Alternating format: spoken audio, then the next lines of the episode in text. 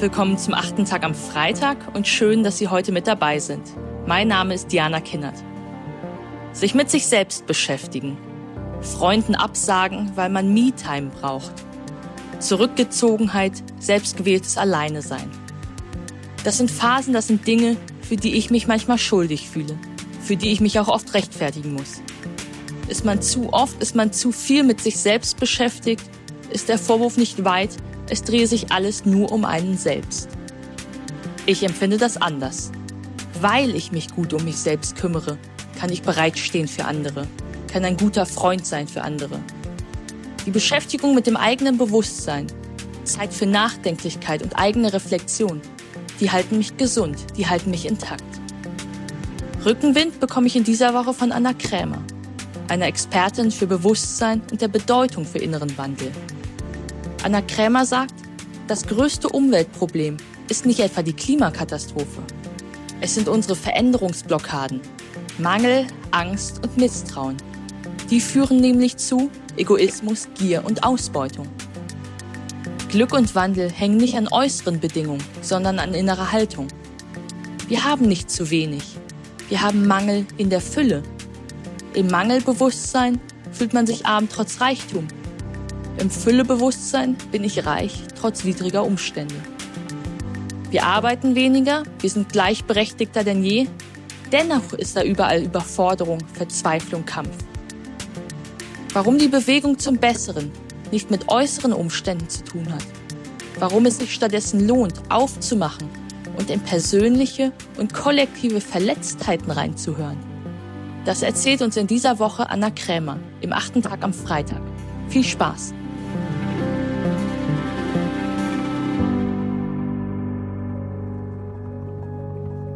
Guten Tag, schön, dass Sie da sind. Mein Name ist Anna Krämer und ich bin kontextuelle Bewusstseinstrainerin. Ich glaube daran, dass wir einen gesellschaftlichen Wandel nur durch einen kollektiven Bewusstseinswandel bewirken können. Und dieser beginnt bei jedem Einzelnen. Noch leben wir in einem globalen Bewusstsein von Mangel, Angst und Misstrauen und egal wie positiv sich die gesellschaftlichen Umstände verändern, es macht kaum einen Unterschied, wie Menschen ihr Leben erfahren. Wir brauchen einen kollektiven Bewusstseinswandel hin zu Fülle, Liebe und Vertrauen, wenn wir eine wirkliche Veränderung wollen. Denn das menschliche Bewusstsein ändert sich nicht durch das Ändern der gesellschaftlichen Umstände. Wir brauchen einen Wandel von innen nach außen. Denn die Vergangenheit zeigt, dass weder positive noch negative Veränderungen im Außen zu einem nachhaltigen Wandel im Bewusstsein der Menschen geführt haben. Wie auch die Corona-Pandemie gezeigt hat, waren die dadurch entstandenen positiven Veränderungen wie das Gemeinschaftsgefühl, die gegenseitige Hilfe oder die Bereitschaft zu Verzicht und die Dankbarkeit für das, was wir haben, eher ein kurzes Strohfeuer der Veränderung und haben keinen wirklichen nachhaltigen Wandel im Bewusstsein bewirkt, so wie es vielleicht viele gehofft hatten. Denn die Kreuzfahrtschiffe fahren wieder und die Wertschätzung, mit anderen Menschen wahrhaftig Zeit verbringen zu können, ist wieder bei der aggressiven Anfeindung anderer Standpunkte angekommen, anstatt zu einem sachlichen, konstruktiven Diskurs zu führen. Und die Dankbarkeit für das, was man hat, ist wieder in das unersättliche Streben nach mehr umgeschlagen. Unsere größten Umweltprobleme sind nicht der Kollaps der Ökosysteme oder der Klimawandel, unsere größten Umweltprobleme sind Mangel, Angst und Misstrauen, die dann zu Egoismus, Gier und Ausbeutung führen. Das Problem ist nicht, dass wir zu wenig haben, sondern dass wir Mangel in der Fülle haben. Eines der größten Umweltzerstörer ist zum Beispiel die Fast-Fashion-Industrie. Es wird so viel kurzlebige Kleidung produziert, nicht weil wir einen Mangel an Kleidung haben, sondern weil wir einen Mangel an Wertschätzung haben. Und diese Kleidung soll den gefühlten Mangel an Wertschätzung ausgleichen. Wenn wir daher tiefgreifend etwas verändern wollen, ist der effektivste Hebel, den gefühlten Mangel aufzulösen. Denn Deutschland gehört zu den reichsten und sichersten Ländern der Welt, aber nicht zu den glücklichsten. Das zeigt mal wieder, dass die äußeren Umstände keinen Wandel im Sein bewirken. Wir müssen erst einen Wandel im Bewusstsein bewirken, sonst macht nichts im Außen einen Unterschied. Denn in einem Mangelbewusstsein fühlt man sich arm, selbst wenn man Millionär ist. Und in einem Füllebewusstsein fühlt man sich reich, selbst als Hartz-IV-Empfänger. Noch nie konnten wir so einfach mit allen Menschen auf der ganzen Welt kommunizieren, doch dies hat nicht dazu geführt, dass wir mehr Verbundenheit verspüren oder mehr Verständnis für die Andersartigkeit anderer, sondern es hat zu mehr Einsamkeit geführt. Da die Fülle an möglichen Verbindungen eher dazu geführt hat, sich auf niemanden mehr wirklich einzulassen, aus der Angst heraus etwas zu verpassen oder vielleicht seine Freiheit zu verlieren. Für mehr Verbundenheit und Wertschätzung der Andersartigkeit anderer hilft daher kein iPhone der Welt, sondern nur das Auflösen der eigenen Ängste. Wir müssen auch viel weniger arbeiten als früher, haben aber mehr Burnout. Denn nicht das Arbeiten ist das Problem, sondern der Beweis, der über sich selbst durch das viele Arbeiten erbracht werden soll.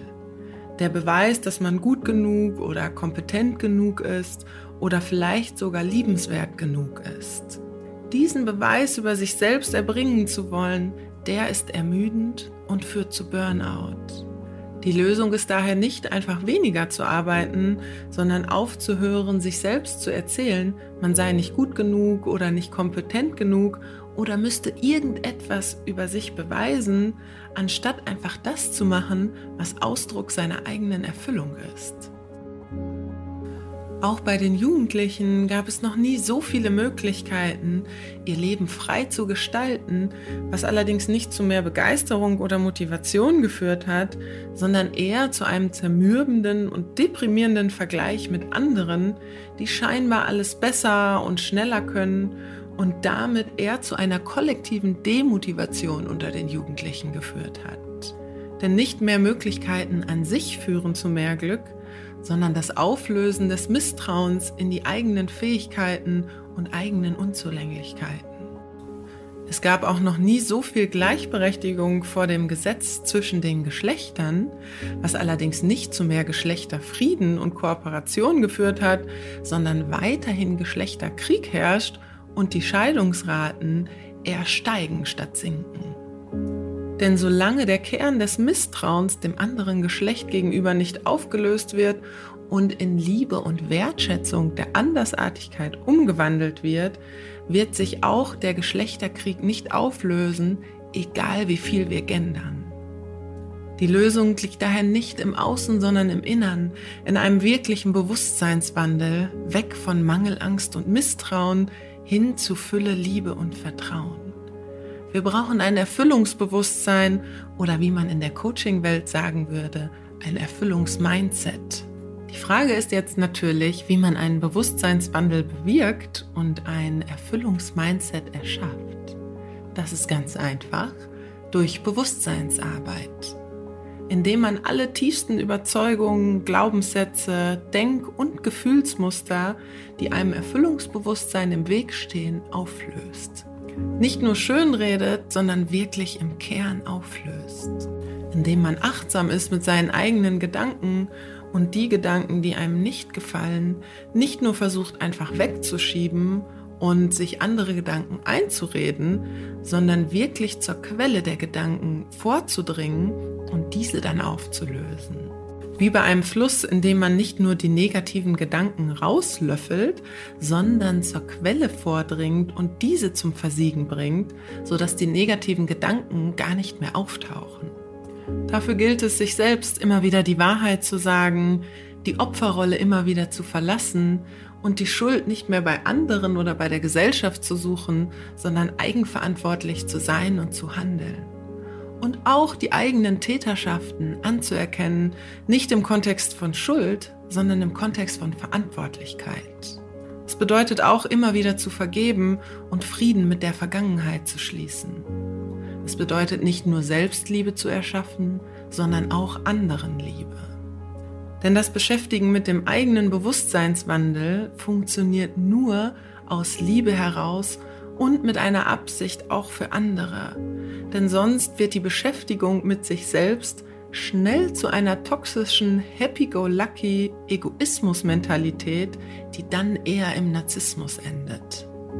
Dann hat kein wirklicher Bewusstseinswandel stattgefunden, sondern das Mangel Angst und Misstrauensbewusstsein nur eine Lasur bekommen. Das alles hört sich nach sehr viel schwerer Arbeit an, muss es aber nicht. Denn ja, es bedarf Training, es bedarf Bewusstseinstraining, genauso wie man ins Fitnessstudio geht, um seinen Körper zu trainieren, bedarf es auch Training für das Bewusstsein. Aber diese Arbeit lohnt sich und sie kann sogar Spaß machen, ist spannend und erfüllend, denn es gibt nichts Erfüllenderes als das Überwinden der eigenen Blockaden. Und man kann diese Bewusstseinsarbeit schon als Teil des Erfüllungsspiels gestalten sodass man nicht nur erfüllt ist, wenn man oben angekommen ist auf dem Berg, sondern auch schon auf dem Weg dorthin. Ich beabsichtige eine Welt, in der wir in einem kollektiven Erfüllungsbewusstsein von Liebe, Fülle und Vertrauen leben. In der wir eine Erkenntniskultur erschaffen, in welcher jeder erkennen kann, in welcher Meinung er über sich selbst gerade lebt oder in welches Hamsterrad des Beweisensmüssens er gerade eingestiegen ist. Denn die meisten Menschen leben in der Annahme, dass sie nicht gut genug sind oder dass sie nicht liebenswert sind. Das denken sie oftmals nicht nur, das fühlen sie auch, völlig unabhängig von ihren Ergebnissen. Diese Annahme nennen wir im kontextuellen Coaching Selbstidentität und kann man durch Bewusstseinsarbeit auflösen, nicht nur schönreden, sondern wirklich im Kern auflösen. Ich beabsichtige auch eine Welt, in der wir eine Gefühlskultur erschaffen. Denn der Satz, mir geht es schlecht und du bist schuld, ist sehr, sehr weit verbreitet und der Killer jeglicher Erfüllung. Denn er befeuert das Schuldbewusstsein, welches wiederum Verteidigung und Rechtfertigung auslöst. Und der nächste Streit, ja sogar der nächste Krieg beginnt. Im Erfüllungsbewusstsein ist kein Raum für Schuld, wohl aber für Verantwortung und die Frage, wie antworte ich auf das, was mir gerade missfällt, ohne wie ein Automat einfach zurückzuschlagen. Eine Welt, in der man seine Gefühle nutzt, um sich selbst auf die Schliche zu kommen und sich dadurch weiterzuentwickeln und nicht um sie andere zum Vorwurf zu machen oder um die Ohren zu hauen. Eine Welt, in der man nicht von seinen Gefühlen durch die Gegend geschleudert wird, sondern man seine Gefühle managt, ohne dabei hart und gefühlskalt zu werden. Ich beabsichtige auch eine Gönnkultur. Auch wenn der Begriff des Gönnens vielleicht nicht so in Mode ist, finde ich die Vorstellung davon, anderen mehr zu gönnen, als man selber hat, einfach sehr erstrebenswert. Denn dem anderen zu gönnen, was man selbst vielleicht noch nicht hat, ist der Schlüssel zu einem wahrhaft erfüllten Leben. Denn es wird immer jemanden geben, der mehr hat, in dessen Vergleich man schlechter abschneidet. Das Ziel ist, sich nicht mehr mit anderen zu vergleichen, sondern nur noch mit dem, wer man gestern war.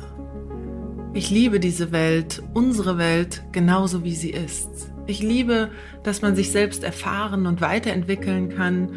Und das heißt nicht, dass man unser Zusammenleben auf diesem wunderschönen Planeten nicht auch noch verbessern könnte.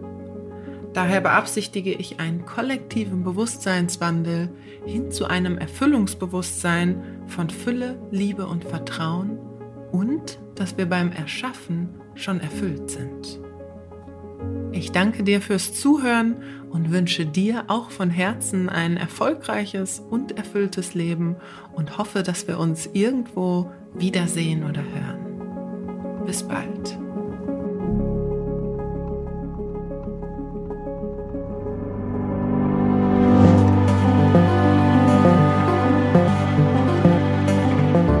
In den vielen Gesprächen zu meinem Einsamkeitsbuch haben die Gesprächspartner sehr oft gesagt, sie fühlen sich ausgeliefert. Das Gefühl von ausgeliefert sein müsste aber doch gar nicht negativ behaftet sein. Läge dem nicht zugrunde, dem Mitmenschen, dem System der Umwelt zu misstrauen. Spannend wäre, wie es in unserer Kultur und Gesellschaft aussehe, wenn nicht Kompetitivität, sondern Kooperation die Atmosphäre bestimmen würde. Vielen Dank an Anna Krämer und vielen Dank auch an Sie. Wir hören uns wieder am nächsten Freitag.